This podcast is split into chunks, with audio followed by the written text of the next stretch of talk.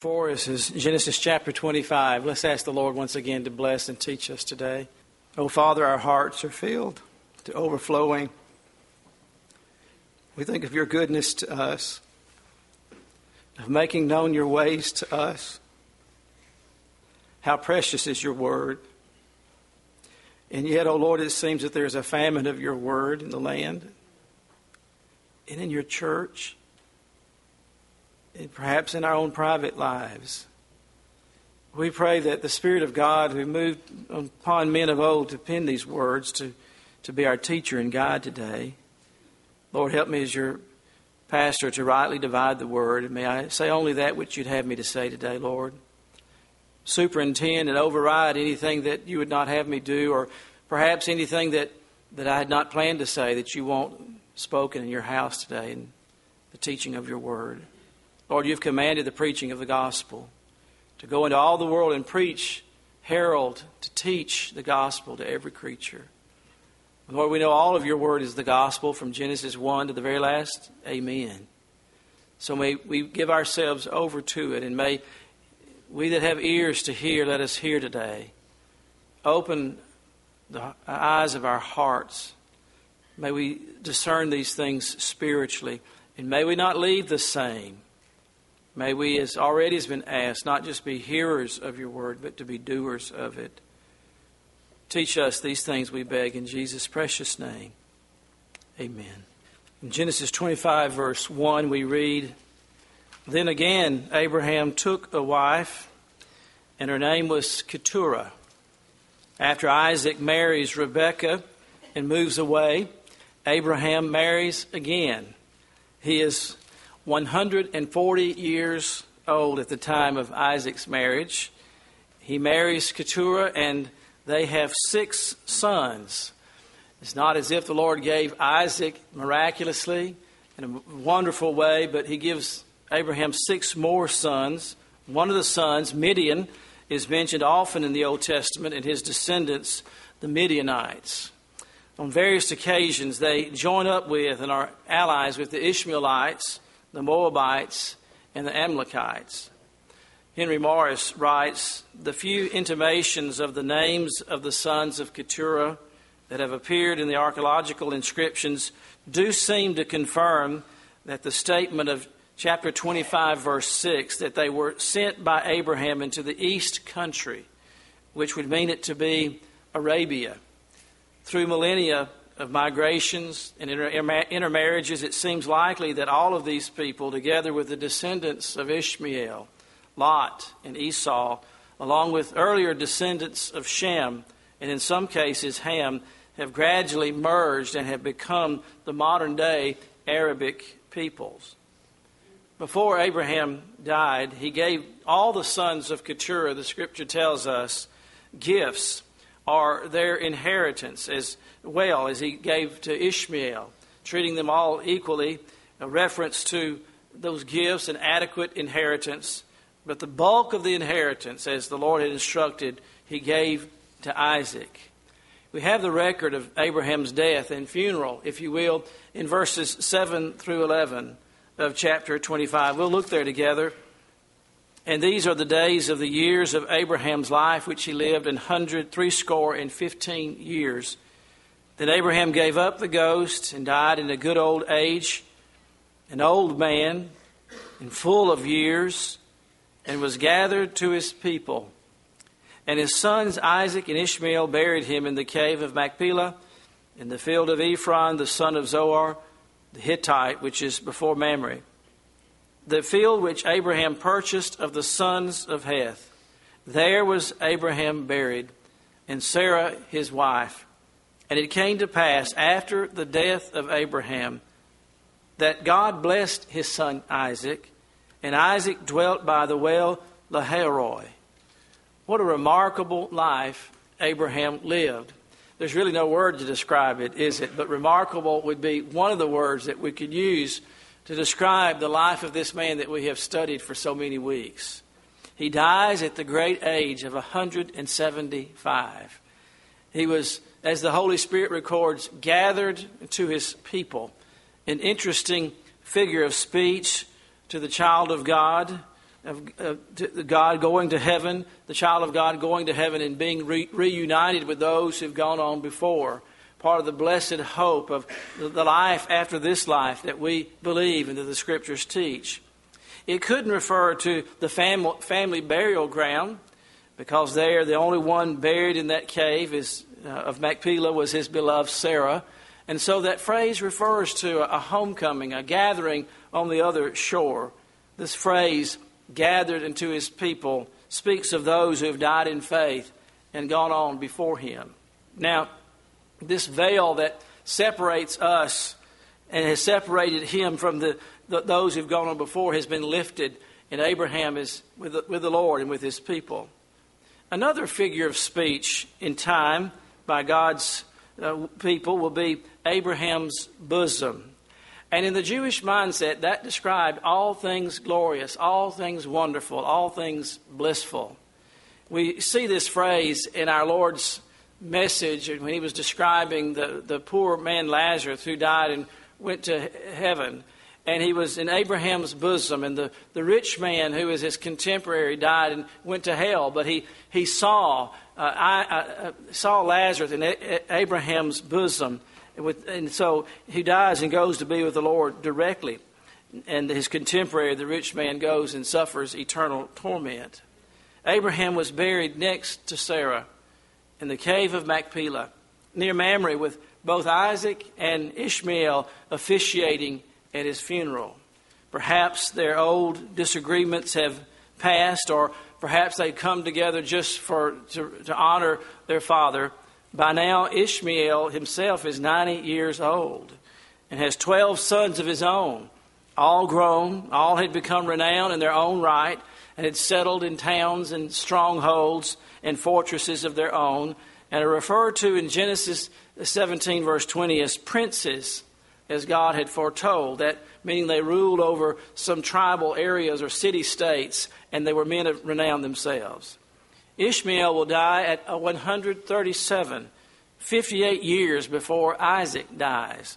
And the Bible says of him, as it does of his father Abraham, interestingly, we have some of these thorny things given to us in the scripture. When we read there in verse 17 of our chapter, the same thing is said of Ishmael as we've just discussed was said of Abraham that he was gathered unto his people. And their people have differences of opinion about what that means. Could it mean that Ishmael, after all, had come to know the knowledge of the truth and that he too had come to, to faith and, and saving faith? Many say there's no evidence whatsoever that he did so. However, if we examine only the Old Testament evidence of the life of Lot, we would uh, be remiss, or we would, we would come up on the short end of the stick to find anything that would recommend Lot as a man who knew the Lord or was spiritual at all. However, the New Testament in Lot's case does tell us that he was a just man. And the only hint that we have whatsoever that Ishmael could possibly have come to faith is the phrase that we see there in verse 17. And these are the years of the life of Ishmael, and hundred and thirty and seven years and he gave up the ghost and died and was gathered into his people. Now, we cannot say what the scripture does not say, but given these two snapshots in this chapter, Ishmael and Isaac together bearing their father, and this uh, reference here that when Ishmael died, he was gathered to his people, I would like to think that he did come to faith and that he was saved after all. That we'll have to leave it with that. That's all the scripture says there. His sons have been difficult uh, to, to, identify in, in, secular references. The Bible says they dwell from Havilah unto Shur, that is, before Egypt, as thou goest unto Assyria. And so this puts them generally in northern Arabia, along the main caravan route between Egypt and Assyria. Shur is in the wilderness east of the border of Egypt. And Havilah, meaning sandy, it probably refers to all that sandy area, desert area of northern Arabia. The next major section of Genesis begins, actually begins in the middle of Genesis chapter 25. Beginning there in verse 19, the text that we read this morning begins the next major section in our study in the book of Genesis, and it runs through chapter 37 and verse 2. I remind you that the verse divisions were not inspired, those are given to us in chapter divisions to help keep up with things. And so you'll see that the thought of the Holy Spirit, however, runs from verse 19, we believe, to chapter 37 and verse 2. And it begins with a general comment about Isaac's background. It continues through his life following the marriage and then follows the experiences of Jacob until the time when Joseph is sold into Egypt. Isaac was 40 when he married Rebekah, and it will be 20 years before they have children. Like Abraham and Sarah, it would be an area in their lives requiring faith, requiring praying and asking the Lord to lead them and guide them and show them, and patience and prayer before God sends them children. Rebecca is from Syria, the Hebrew Aram, and her relatives are said to be Syrians. Aram was a son of Shem, and so the Arameans or the Syrians were Semites.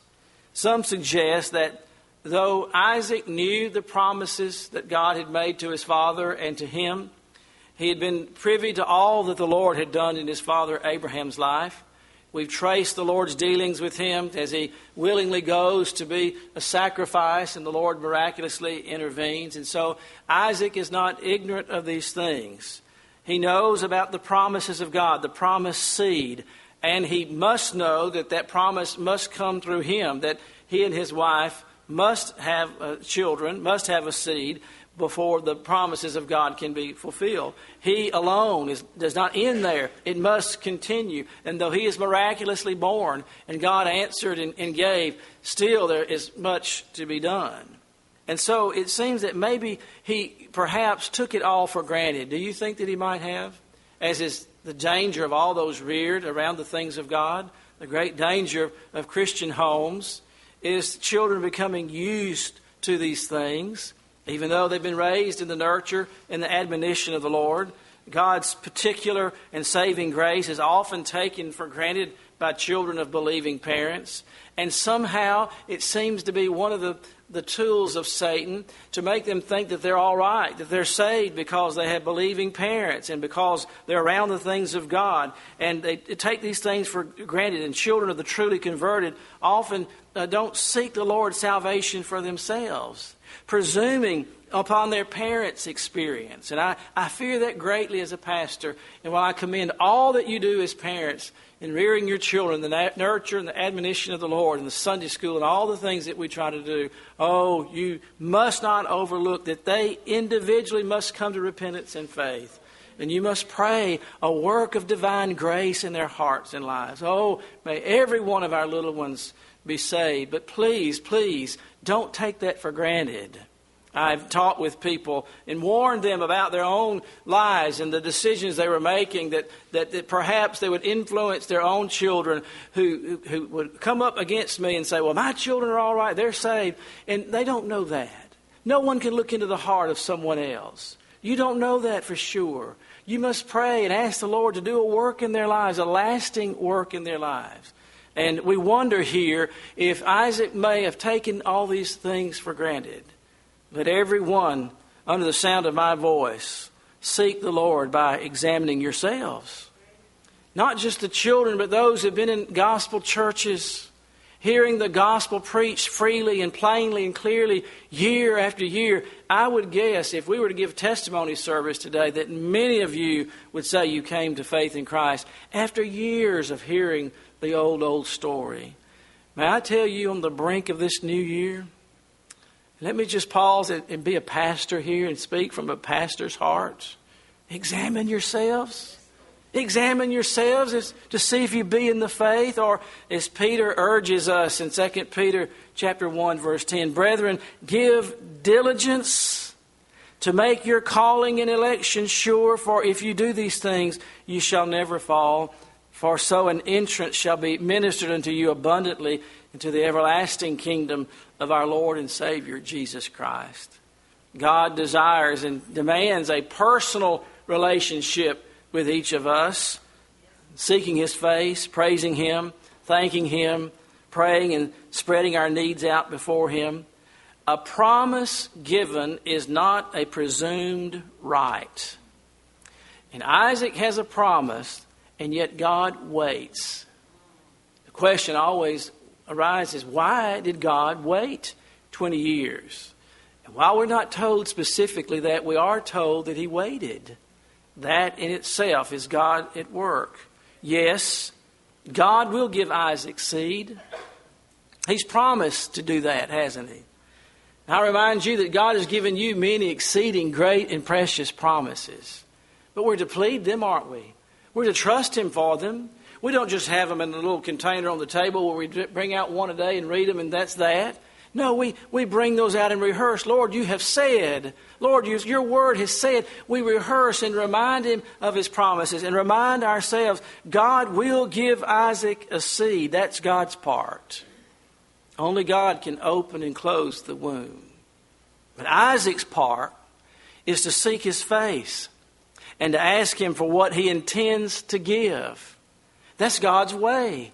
And because the whole process of asking, seeking, and knocking matures us in the faith. If the first time we knocked, God answered every prayer immediately and instantly, would we not become presumptuous? Would we not think that we were in charge and that God was there at our disposal to do our every whim? But that's not how He works, does He? He tells us He will answer. He says, Ask and seek and knock. Call unto me, and I will answer thee and give you great and mighty things which thou knowest not. But He also says, as He does in Isaiah chapter 30, verse 18, and therefore will the Lord wait. He wills to wait. He decides to wait. Therefore will the Lord wait that he may be gracious unto you, and therefore will he be exalted. His waiting to be gracious to us is so that he might be exalted, that he may have mercy upon you. For the Lord is a God of judgment. Blessed are all they that wait for him. It may be 20 years, it may be 50 years. We wait upon the Lord. Has not God promised to supply all of our needs and to give us His blessings, but at the same time, He requires us to pray for them? Does He not teach us, give us this day our daily bread? He doesn't tell us just to pray on the first of the month, Lord, for all the things I might need this month, did you send it in? Or the first day of the new year, as we look upon the promises of God, Lord, you said, as my st- days, so shall my strength be. And there, no. We're to moment by moment, day by day. Lord, provide the bread, the food, the necessities that I need today. If ye then, being evil, know how to give good gifts unto your children, how much more shall your Father which is in heaven give good things to them that ask him. And so Isaac must ask. Yes, the promise has been made, undisputably. Only God can bring it to pass. He's declared it to be, and yet Isaac must pray. And so we see here in verse 21 Isaac praying. And Isaac entreated the Lord for his wife. He learned one thing from his father. He learned how to intercede, didn't he? He learned the, the power and the privilege and the importance and the ministry of intercessory prayer. And so 20 years pass.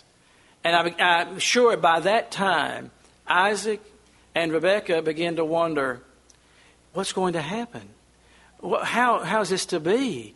We have no children, and, and the promises of God rest upon the seed. My God shall supply some of your needs according to his riches and glory by Christ Jesus. No. All that you need, every bit of it, he's promised. Now unto him, now unto God and our Father be glory forever and ever. Amen. May we never forget the means of everything, the, the reason for everything is the glory of God. His supplying your needs shows that He's a prayer hearing God who glories in answering prayer. And when he answers prayer, oh, we ought to tell it and rehearse it to others and say, oh, look what the Lord has done for me. In fact, he tells, he tells often people that were healed, go and tell what great things God has done for you. And we're to pray. And then when he answers, we're to tell, oh, let me tell you what the Lord has done. My God shall supply all of your need Oh, how we prove that over and over and over. We prove it here in the ministries here. All these ministries that the Lord has brought under our, our supervision. We daily bombard the throne of grace for, for vast resources that are needed. And you do as well. If you have a lack and you have a need and it's supplied, it doesn't matter if it's $10 or $10 million. The Lord is gracious in answering that prayer and supplying the need. 2 Peter chapter 1 verse 3 tells us according as his uh, mighty power hath given unto us all things that pertain unto life and godliness. He's given us all that we need. It's already potentially there for us through the knowledge of him that hath called us to glory and virtue whereby are given unto us exceeding great, not just great promises, but think of it in the, in the Greek, he says the exceeding, surpassing great. And any promise of God is great, isn't it? But the Holy Spirit there says exceeding, surpassing great, and precious promises. That by these you might be partakers of the divine nature, having escaped the corruption that is in the world true lust. Oh, this book is filled with promises. I've heard all kinds of numbers about how many there are. I know this, you'll never exhaust them. It doesn't matter how many there are there, you'll never exhaust the promises of God's Word. God's bank account never has a, a draft, never has an emptiness there when you go to, to, to ask for it. Spurgeon's famous checkbook of faith, where he rehearses the promises of God every day, a promise that God has given. Oh, there's promises for every need, for every situation, for every phase of life. You'll find God's grace sufficient. God's delays, and He does do that uh, from our perspective. Now, He's not bound by time. May I remind you that God never really delays? He's always on perfect time. It just seems like delaying to us. I remember as a little boy, if somebody was coming, we'd go out on the porch and look for them as if going out and looking could bring them quicker. You know, somebody was supposed, to, an aunt or an uncle was coming to visit, especially around the holiday times. They weren't delayed. They were coming just as they're, when they said they'd come. But in our mind, it just seemed like forever. God is always on time.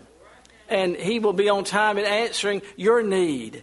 We should always thank Him for that. And His delays, though, what do they do?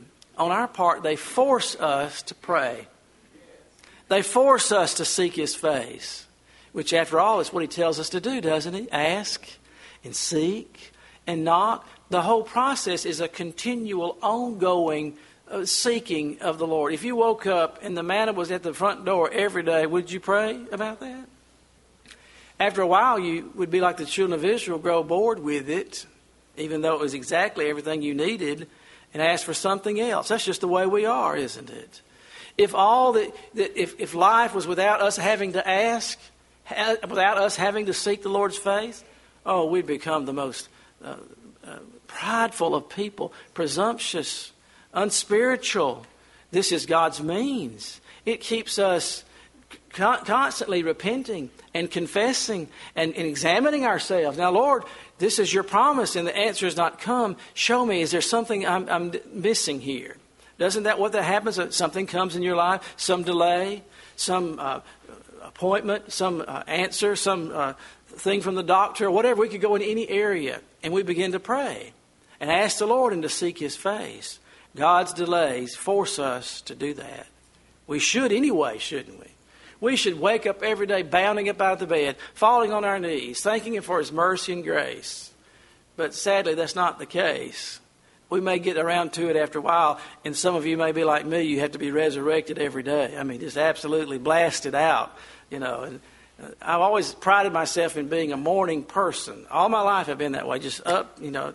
But uh, Someone asked me uh, this back last week of a birthday, do I feel my age? And that's one area that I find that, that I feel a little bit, a little old is the harder to move in the morning. But our first thoughts ought to be of our Creator.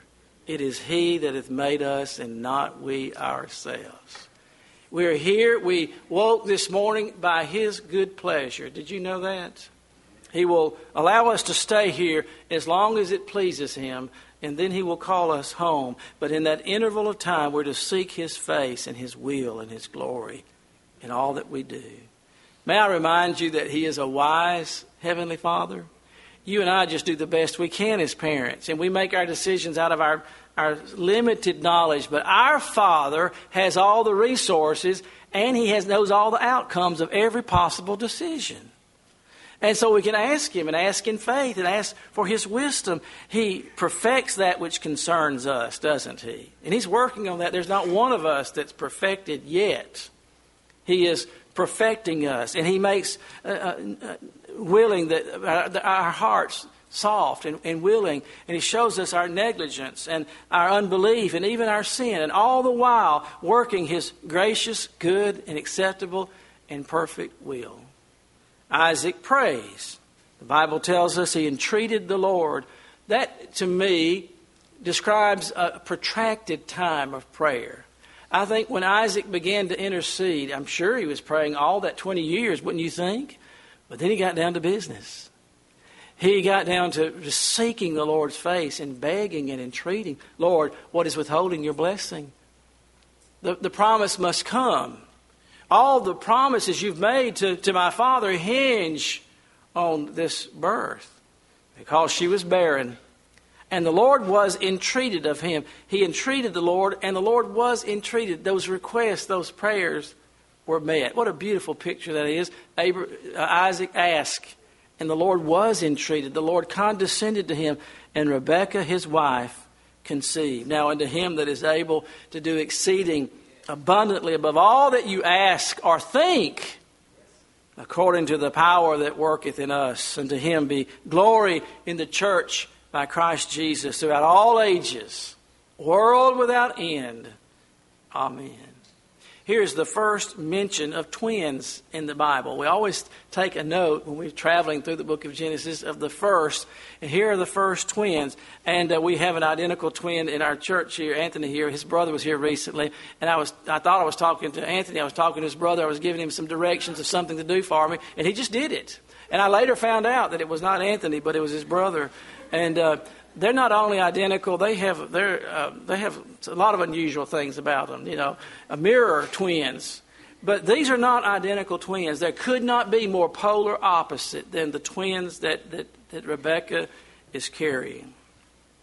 Dr. John Phillips says, indeed, it would be difficult to find a greater contrast than which, that which existed between Esau and Jacob. Here are two boys born at the same time, born in the same place, of the same parents, to the same advantages and opportunities. Yet from the outset, one of them set out in his own stumbling, erring way to please God, the other set out to please himself. One was ruled by a heavenly vision, the other by worldly and carnal things.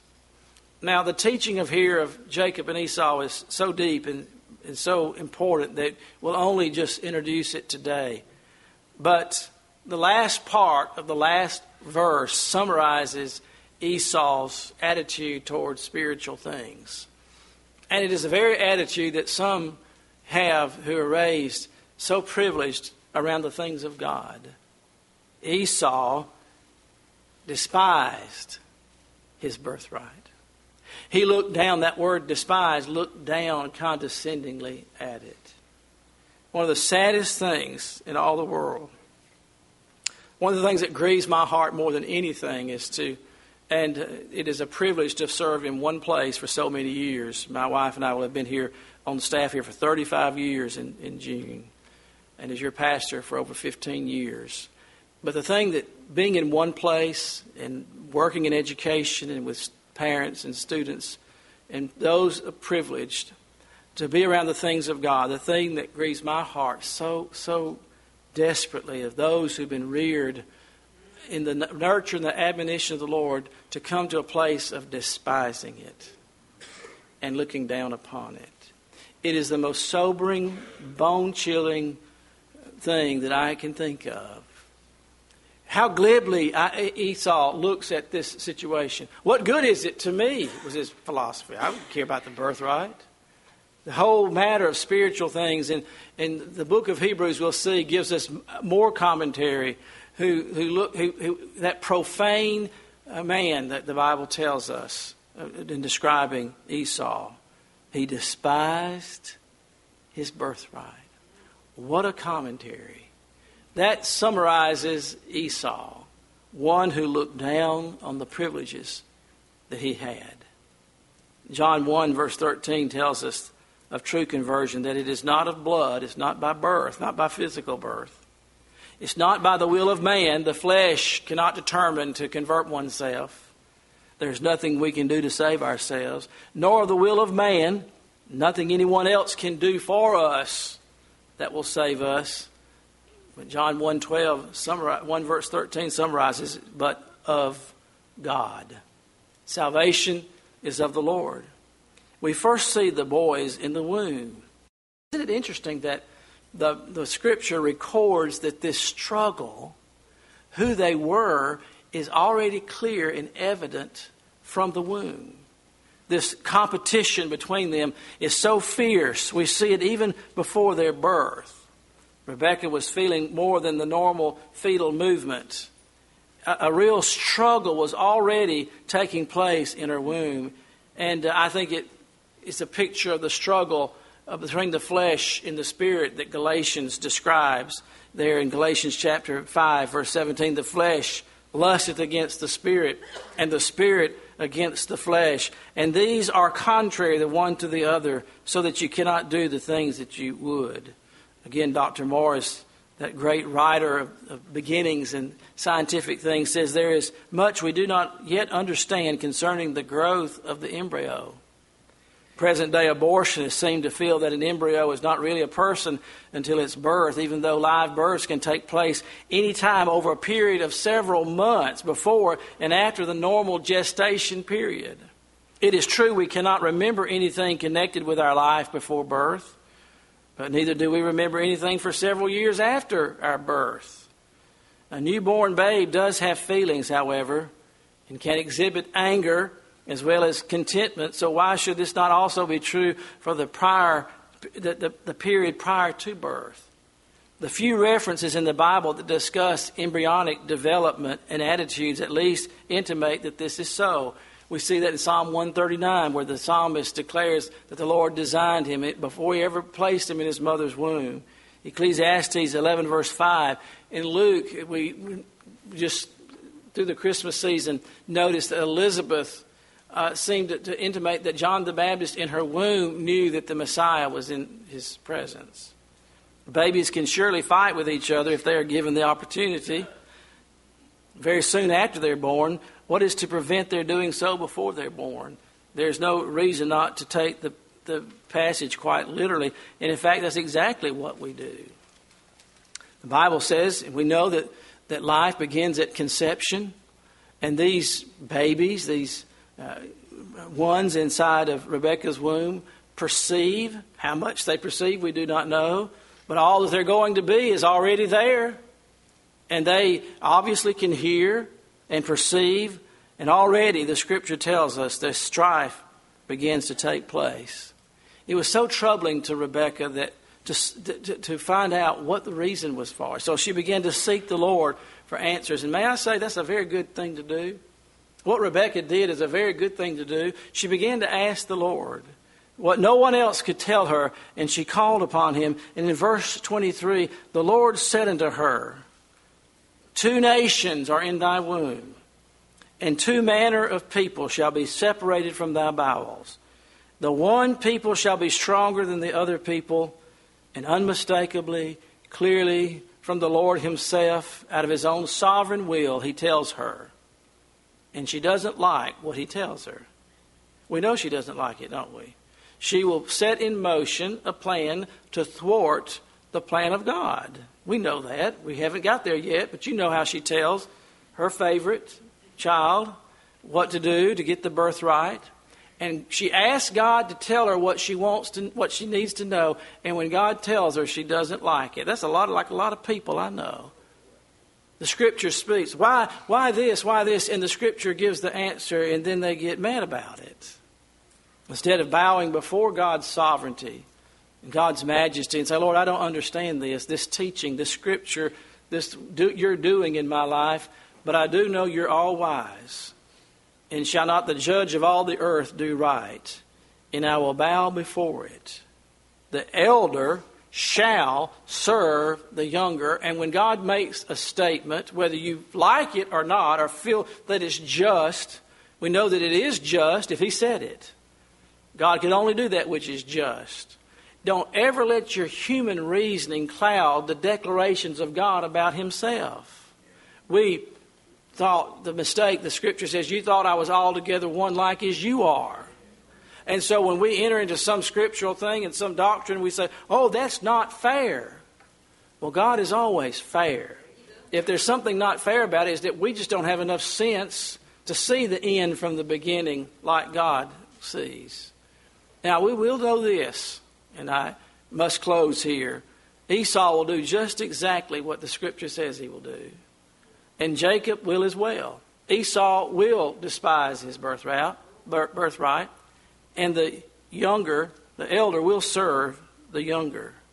While this may be hard for us to understand, God has His own sovereign will in spite of man's opinion. Oh, the depths of the riches, both the wisdom and knowledge of God. How unsearchable are His judgments and His ways past finding out. For who hath known the mind of the Lord? And who hath been his counselor? Or who hath first given to him that it may be recompensed unto him again? For of him and through him and to him are all things, to whom be glory forever and ever. Amen. These two boys will represent two opposing principles the conflict and its issue is now enacted where everyone can clearly see it. For sooner or later, the inner struggle we experience will manifest itself openly in our lives. We see it no more clear than here in the lives of Jacob and Esau.